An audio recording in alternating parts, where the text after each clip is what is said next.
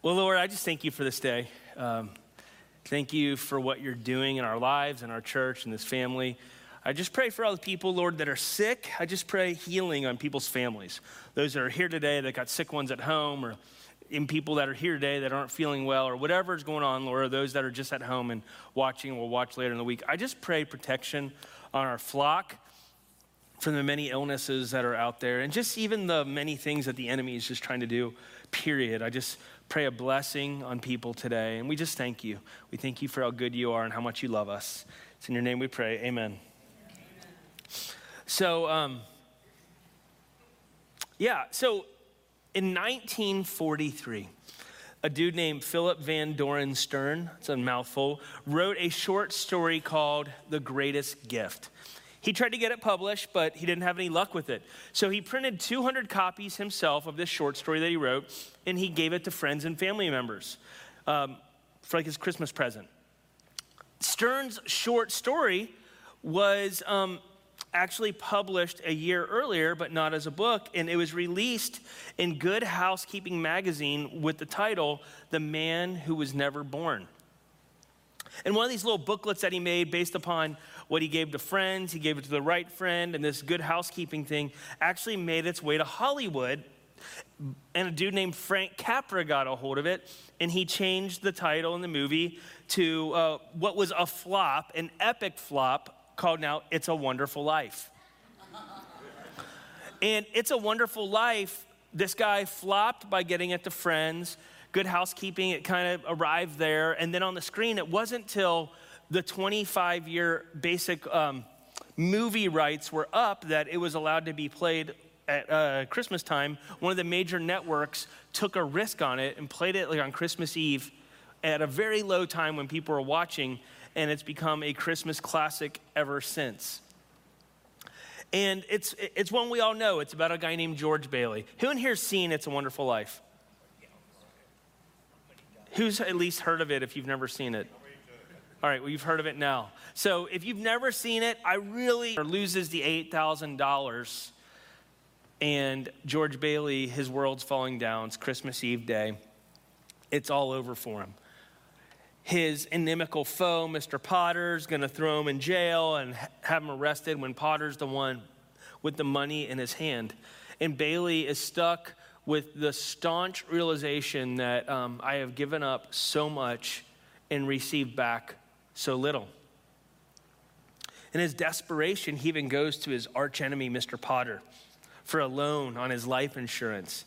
And Potter gleefully observes George, you're worth more dead than alive. And so Bailey decides the only solution to his issue is to commit suicide.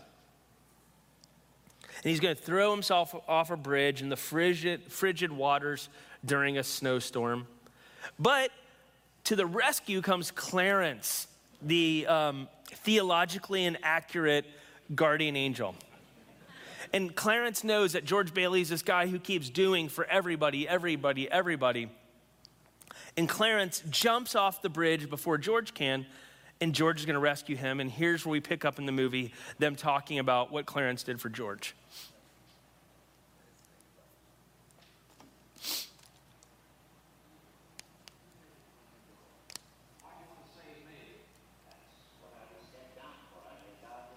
More volume.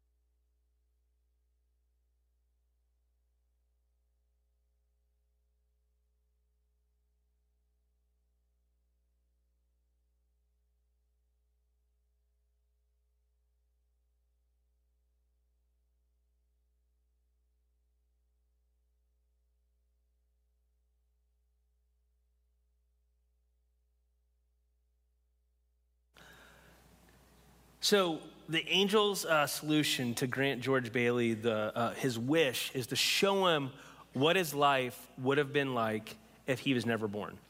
If you've seen it, you know the rest of the story. If you haven't seen it, that's your homework this week. Go home and watch this movie for Christmas. It'll get you a good cup of cheer. And it's got a really great message to it. But like I was thinking about as we were coming up with our uh, what we're going to talk about um, over this Christmas season, we started thinking about what if, what if Jesus didn't come?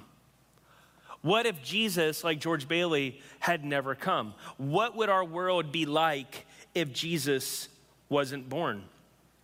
I mean, 2,000 years later, he's still the most talked about guy in history. How did this little peasant guy from a tiny podunk town in the middle of nowhere, how did his life impact the world? Did, did Jesus even know when he came the ripple effect that his life would have? Did he even know it? I mean, he chose to be limited as we are. Did he even know the effect his life would have? And George Bailey, in reverse, got to see he didn't see all the impact his life was having. So Clarence shows him a Bedford Falls devoid of George Bailey. What would our world be like devoid of Jesus? I mean, if you think about it, our calendars are framed around this guy named Jesus. But not everyone likes him. In fact, lots of the world is diametrically opposed to Jesus. There are people all over the world right now, as we speak, that are being exterminated, imprisoned, persecuted, pursued because they love Jesus. If you go into a lot of the Horn of Africa or in the Middle East or into the Far East, China, North Korea, a lot of these places, Vietnam, Cambodia, you go into these places, and a lot of these places um, not only would like the world if Jesus never came, they want to get Jesus out of the world that he came to. There's a guy named Friedrich Nietzsche. Friedrich Nietzsche is, was um, a German atheist philosopher and writer. And he coined the phrase, God is dead, God remains dead, and we have killed him. So if you ever heard God is dead, that, that talk, that comes from this guy. And Friedrich, Friedrich Nietzsche was really a hero of Hitler, of Stalin, of Lenin, of just these uh, remarkable human beings. So if you tell, if you, I'm just kidding, like the pantheon of suck, like this guy influenced them. But he, he wrote, um, God is dead, and he likened Christianity to a poison that had infected the world. He also noted that um, history, because Jesus' birth, was now a battle between Rome and Israel. That the basic Judeo Christian worldview it was us against everyone else. And he bemoaned the fact that he saw Christianity was winning. He wrote, I condemn Christianity. I bring against the Christian church the most terrible of all accusations that an accuser has ever had in its mouth. It is to me the greatest of all imaginable corruptions. It seeks to work the ultimate corruption Nothing is untouched by its depravity. It has turned every value into worthlessness, and every truth into a lie, and every integrity into the baseless, to the baseness of a soul. To him, there would be a hero coming. There'd be heroes coming. He said, A herd of blond beasts will prey upon these people, a race of conquerors and masters that will rise up and annihilate the church and all it stood for. He said, had Jesus never come, the feminine of society would never be venerated. Purity would have never mattered, and the poor would have been kept in their pathetic places of subjugation in the Darwinian order. I think if Jesus had never come, this guy would be speaking probably the greatest axiom of truth the world has ever heard. He would be speaking truth that the, the women in our world would be completely subjugated to sex slaves and to cooks and to baby bears. That the poor wouldn't matter. then our preaching is useless, and so is your faith. More than that, we are found to be false witnesses about God, for we have testified about God that he raised Christ from the dead. If he did not raise him, in fact, the dead are not raised. For if the dead are not raised, then Christ has not been raised either. And if Christ has not been raised, your faith is futile, and you are still in your sins. He said, Then those who have fallen asleep in Christ are lost forever. He said, If we only for this life have hope in Christ, we're to be pitied above all people. Paul's saying, in a sense, like this guy Nietzsche's right. If really, if Jesus didn't come and we're just living for us, he's like, this is the most uh, contra-wise Darwinian proposition that there is. Why would you live selfless? Why would you live for a hope beyond this earth? Why would you be pure? Why would you try to do the right thing? Why would you care about other people? If it really is a dog eat dog world and, and Jesus didn't raise, if there's nothing to this, we're suckers. We're suckers because everyone else is saying, get all you can, this is all there is. If Jesus didn't come, that's all we're left with. And it does stink for those who are maybe short or weak or diseased or the wrong gender or the wrong color or the maybe they've got a crossed eye maybe they've got a lame foot maybe they're not the brightest if, if this is just a darwinian dream it's bad news for most people that have ever been alive because don't all of us walk with a limp on some level? Even the grandest, tallest, strongest, brightest generally can't get out of their own way of pride or vice or a family they didn't pick. And I contend that if Jesus had never been born, that this world would be in ruins. And if we look around the forces of darkness evil, oppression, perversion, deceit, power, and greed. And if there wasn't light, how bad would this world be? How bad would your life be? Or maybe you don't know him yet. Maybe you're here because you're like, yeah, this world's jacked up or my life is messed up. If Jesus had never been born, what would we miss out on? The uh, famous French Emperor Napoleon once wrote he said, I have searched in vain in a history to find a figure that's similar to Jesus Christ or anything that can approach the gospel. Nations pass away, thrones crumble, but yet his church remains.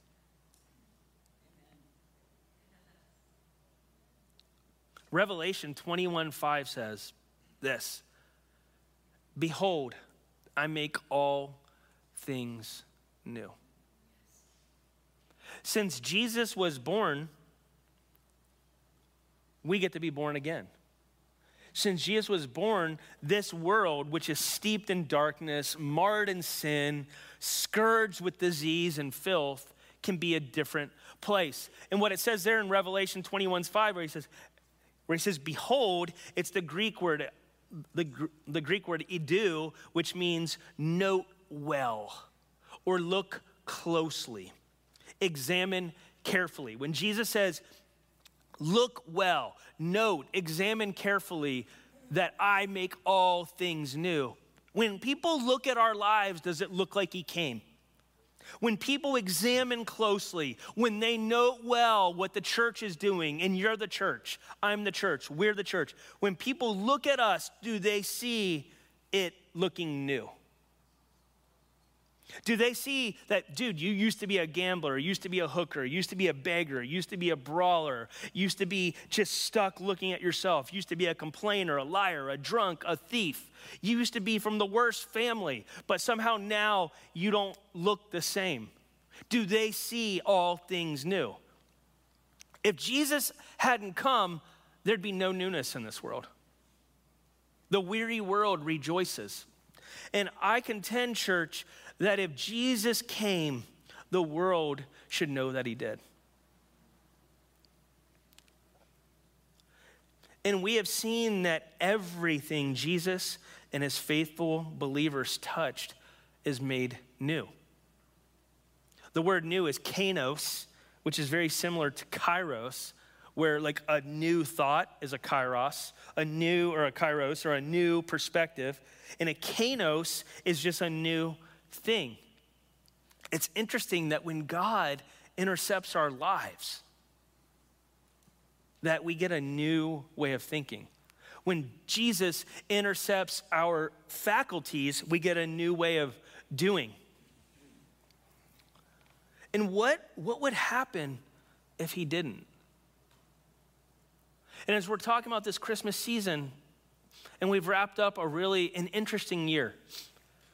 So last year um, was kind of praying, and I had a couple different people just reach out to me, call me, and even in personal prayer, kept getting like a repetitive that this was that there was two words for this church.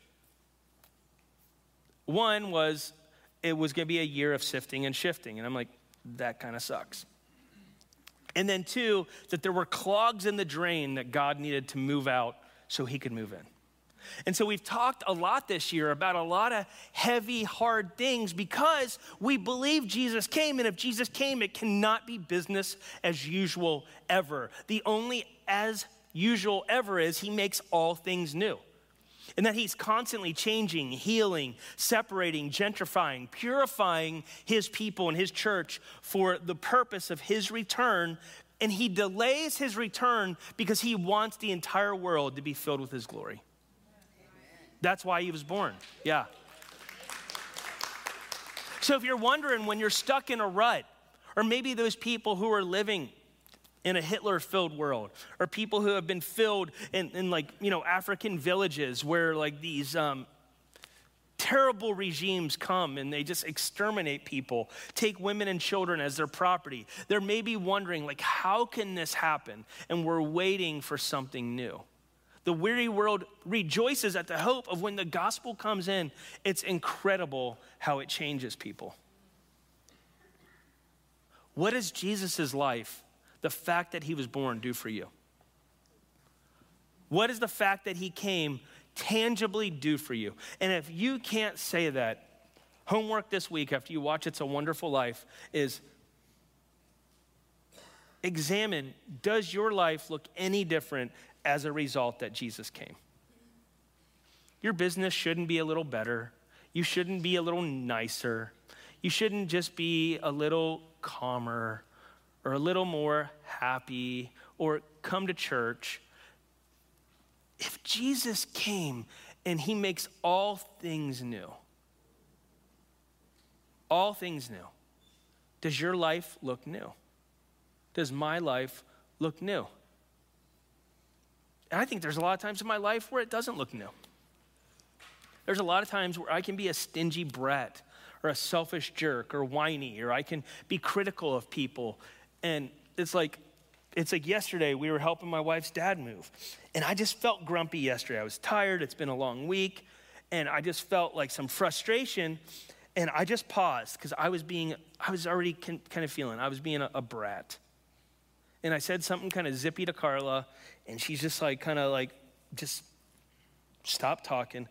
And I just paused. And the Lord said, You can either pour gas on this Thanks, Ray. the unmistakable belly laugh of one of my BFFs, Big Ray. Um, but Jesus said, you can do one of things, one of two things. You can either pour gas on this or you can pour water on it. And he said, and this isn't a fire you want to pour gas on.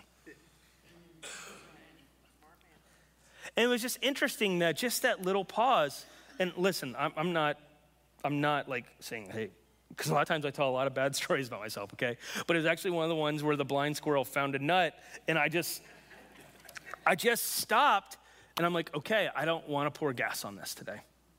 I don't want to be in my flesh. I don't want to make it miserable. I don't want to make it harder than it's going to be. And I want to be a blessing. Because Jesus was born. And I don't get to act however I want and live however I want. Because if that is factual, he was born as a king. Like this dude was so much of a king that Herod went to destroy him because Herod was the king and he didn't want to share that throne with anyone else. So when Jesus comes into my life, I can do one of two things. I either join Herod in his quest to exterminate his kingship, or I join Joseph and Mary and do everything I can to promote his coming kingship. And I, I want to say that if Jesus didn't come, if he wasn't born, we wouldn't know what God's like. We would not know what God's like. Because from the beginning, we've been hungry to know who God is. Like every culture, every people has its powers and its thrones. And even the most atheistic societies, even the most staunch atheists, are still in the pursuit of worship. They usually demand that you worship them. They've set themselves up as gods. Uh, like I remember years ago, I worked with this guy. I was uh, working as a pizza delivery driver back in co- late high school and college. A wonderful pizza place on the east side of Cincinnati, Mio's. Anyone ever had Mio's? Best stuff pie in town. And and I remember there was this guy that I worked with, and he loved to mock me. He hated Jesus so much. And he was so smart and so sure. He was a philosophy major kind of guy, and he just was mocking. He paraded in there one day that the History Channel had announced, and basically the world was abandoning Jesus on the calendar. And he's like, It's over. The calendar is set. It's no more uh, BC or AD. He's like, It's now CE, Common Era, or BCE, before the Common Era. And he's like, What do you do with that? And I was like, Let me ask you a question. When does that calendar what year is BCE before? Zero. And I'm like, what year is CE after zero? I'm like, dude, you are just rearranging the ships like, like, the, like the chairs on your ship. I was like, you're still starting with Jesus. The launch of the common era is still Jesus Christ, homes.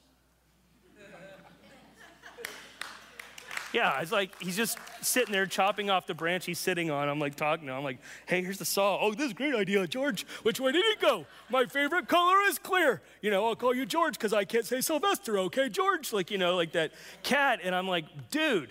And he's just like, here's the rope. And it's like the common era is still Jesus. So even like the atheists that have tried to get rid of God are still demanding that they're venerated to Godhood. The fact is, human beings were made to worship. We were made to be subjugated. We were made to be led. We are. We're, we're likened to lambs. Lambs are the dumbest animals. They poop a lot, they eat a lot, and they bite. And they make babies. Does that sound like any other breed of creature you know?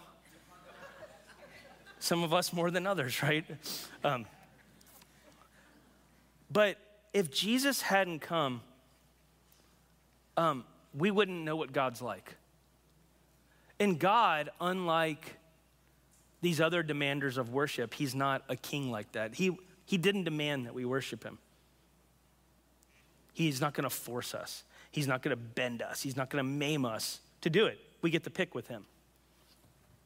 We wouldn't understand how he could identify with us and how we could relate to him if Jesus hadn't came. If Jesus wasn't born, John 14, 9 says, I and the Father are one. We wouldn't be able to relate to God if Jesus wasn't born. if Jesus wasn't born, we would have no personal victory. You look at a world where it's just a few of like the like a few of the elite. If Jesus, if the church wasn't here, Darwin would look like the prophet of the age. And a lot of people have already bought him as that. I get so chafed when I watch these history shows or watch stuff on planet Earth. It's like, oh, 50 billion years ago or 90 million years ago. And all these like expansive times, just like evolution's fact. And listen, I'm not, I don't know if the world's 6,000 years old or 100,000 years old. I don't think it's billions of years old. And I, I would tell you it's very inconsistent to firmly believe in evolution and to be a Christian. Here's why because evolution's not necessarily as much bad science as it is bad philosophy. Because we came from nothing, it ungods God. If we have no purpose, if this world is just random order, that's very inconsistent with the gospel of Jesus. So I'm not going to get into young earth, new earth. I'm not going to get into that. But if you believe we just came from a primordial soup and you're born again, That's very inconsistent with the doctrines of the Bible. We have a God. We have three things the Bible talks about ad nauseum it's creation, it's covenant, it's kingdom. We look, we started with a very perfect creation. We have a very marred world early on in the creation story. And we see a God who makes and writes and creates covenants with his people to usher in a kingdom because he wants us to understand the victory and the purpose and the newness of the original design. So when Jesus makes all things new, starting with our lives, he's going to recreate the earth at the end of the age and we're going to know what it was meant to be. And so that's that's for someone. That's for someone. I'm not saying that there's no microevolution. I'm not saying that there's no science beyond the shifting of tectonic, tectonic plates. I'm not saying that we don't see shifts in the atmosphere. I'm not going there. I'm just saying, but if you firmly believe evolution is right, it is very inconsistent with the Bible. Did God put some evolution in the order for us to adapt, for us to change? Yeah. But polar bears probably didn't start off in Kenya and just evolve into white creatures once they got there. No, creatures look the way they do because God made them for those environments. Do we have some adaptive features? I don't know, but you can't see it. That's why they keep pushing this garbage back millions and billions and now even trillions of years because on the scales they're talking about that they're just throwing out there like it's doctrine, there's no discernible way to ever get there unless it's time so far none of us can ever even comprehend it. And so, but the victory of Jesus that he came were not just a dog eat dog evolutionary survival of the fittest world. And I would tell you the message of Christianity flies in the face of a bad doctrine. Because if you look at the heroes of Nazism, of Stalinism, of communism, of all these things, are Marx, they're Nietzsche, and they're Darwin. And so, if you think that any of those ideologies will be good, look at where they touch the world and how dark it gets. And look at the difference of where Jesus touches the world and how light it gets. Don't just talk about the fruit, look at the root. These things held to be doctrinal rightness in themselves, and if you contain them in those, they are always a godless, nasty, broken survival of the fittest world. And so I'm not going to go overboard on that, but the church goes underboard because we're so afraid. Well, what if science proves us wrong? Dude, we, we can talk another day about that, but you know what science does? It proves God right. When you get outside of theories and you get into thermodynamics, quantum mechanics, let's talk about real science that's quantifiable, uh, repeatable discernible, that's governed in law, not like what the latest Harvard professor is writing about. You want to talk about real stuff like that? That's science. Not saying there's not chemistry or biology or things we're finding out all the time, but if you just look at the basis of law versus theory, look at the, look at the root not at the fruit. And if we, if Jesus didn't create this world, if he didn't come to redeem this world, we would have zero personal victory. And if he didn't come, if Jesus wasn't born, there would be no universal victory in the end. This world wouldn't be set straight. The forces of darkness would never be choked out. And evil would just be proliferated and promulgated end upon end in a hopeless blight for everyone else who's not strong enough to fight back. It says in Isaiah chapter 9, verses 6 through 7 For unto us a child is born, to us a son is given. The government will be on his shoulders. He'll be called Wonderful Counselor, Mighty God, Everlasting Father, Prince of Peace. Of the greatness of his government and peace, there will be no end. He will reign on David's throne and over his kingdom, establishing it and upholding it with justice and righteousness from that time on and forever. The zeal of the Lord Almighty will accomplish this. Jesus was born. And since he was, he's going to do what he said he would do. And when Jesus was born, he changed everything.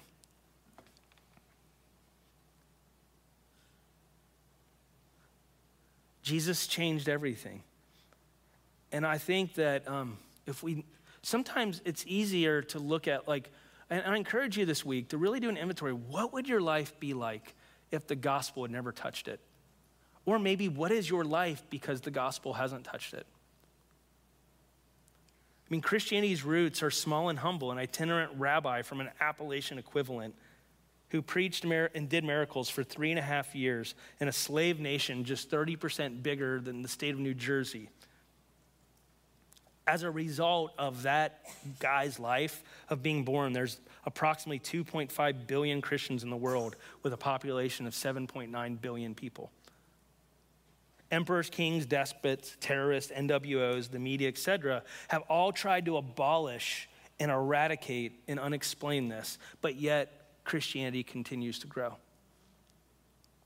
It's because even though we've been marred by sin, there's something in us that still says we have a higher purpose, we have a higher calling. There's more than what we can see. What's that more that Jesus is inviting you to?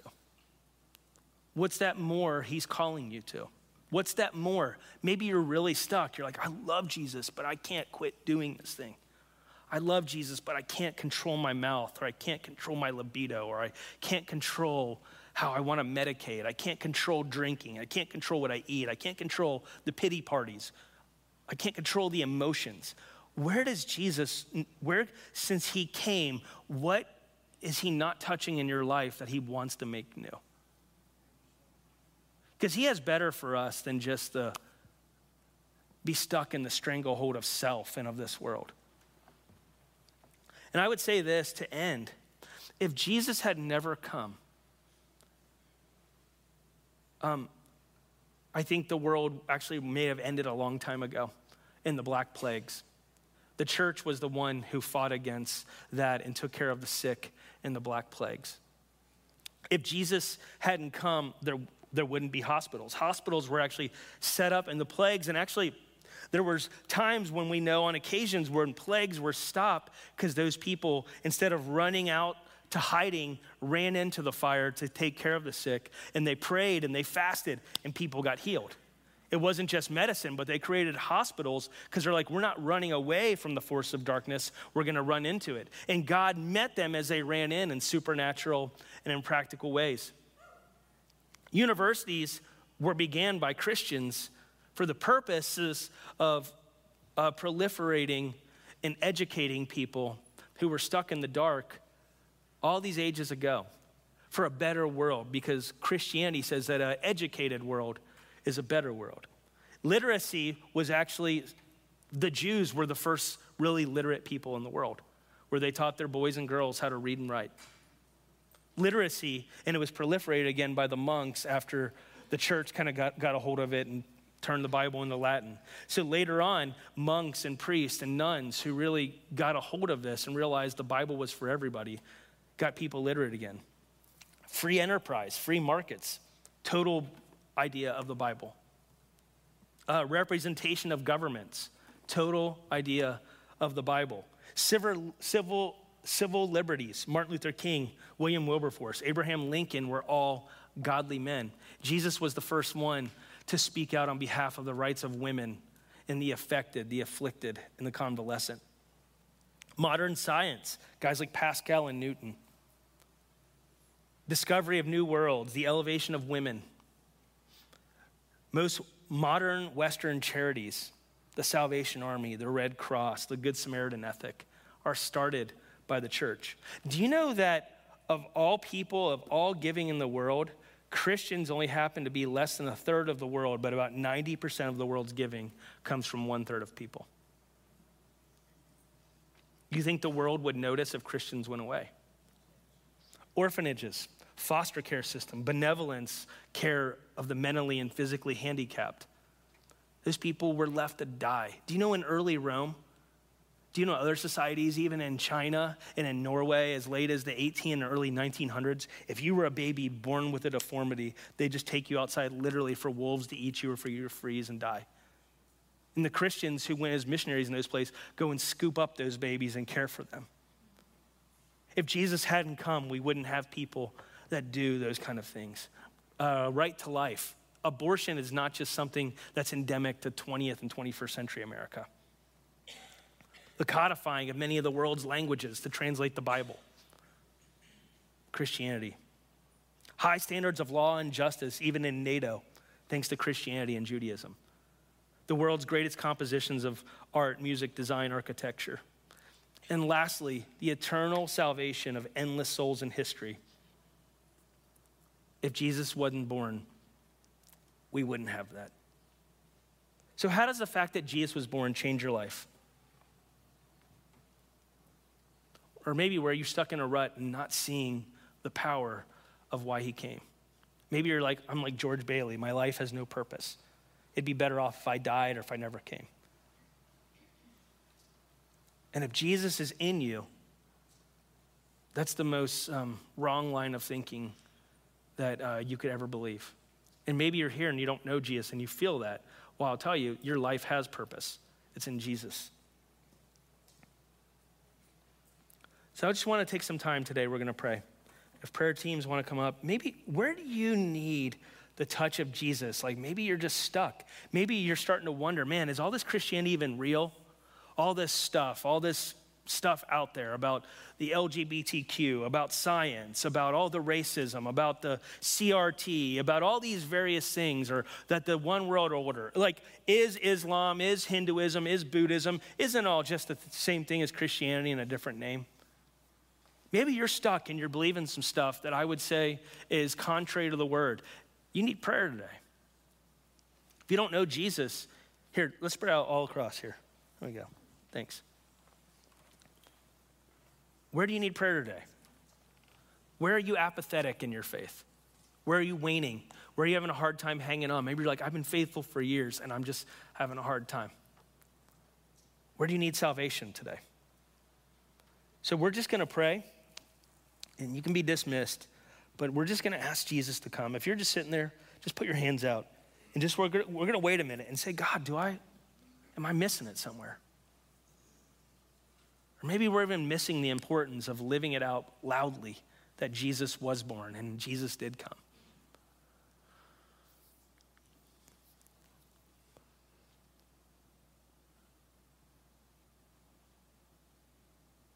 Father, help us to live like you came.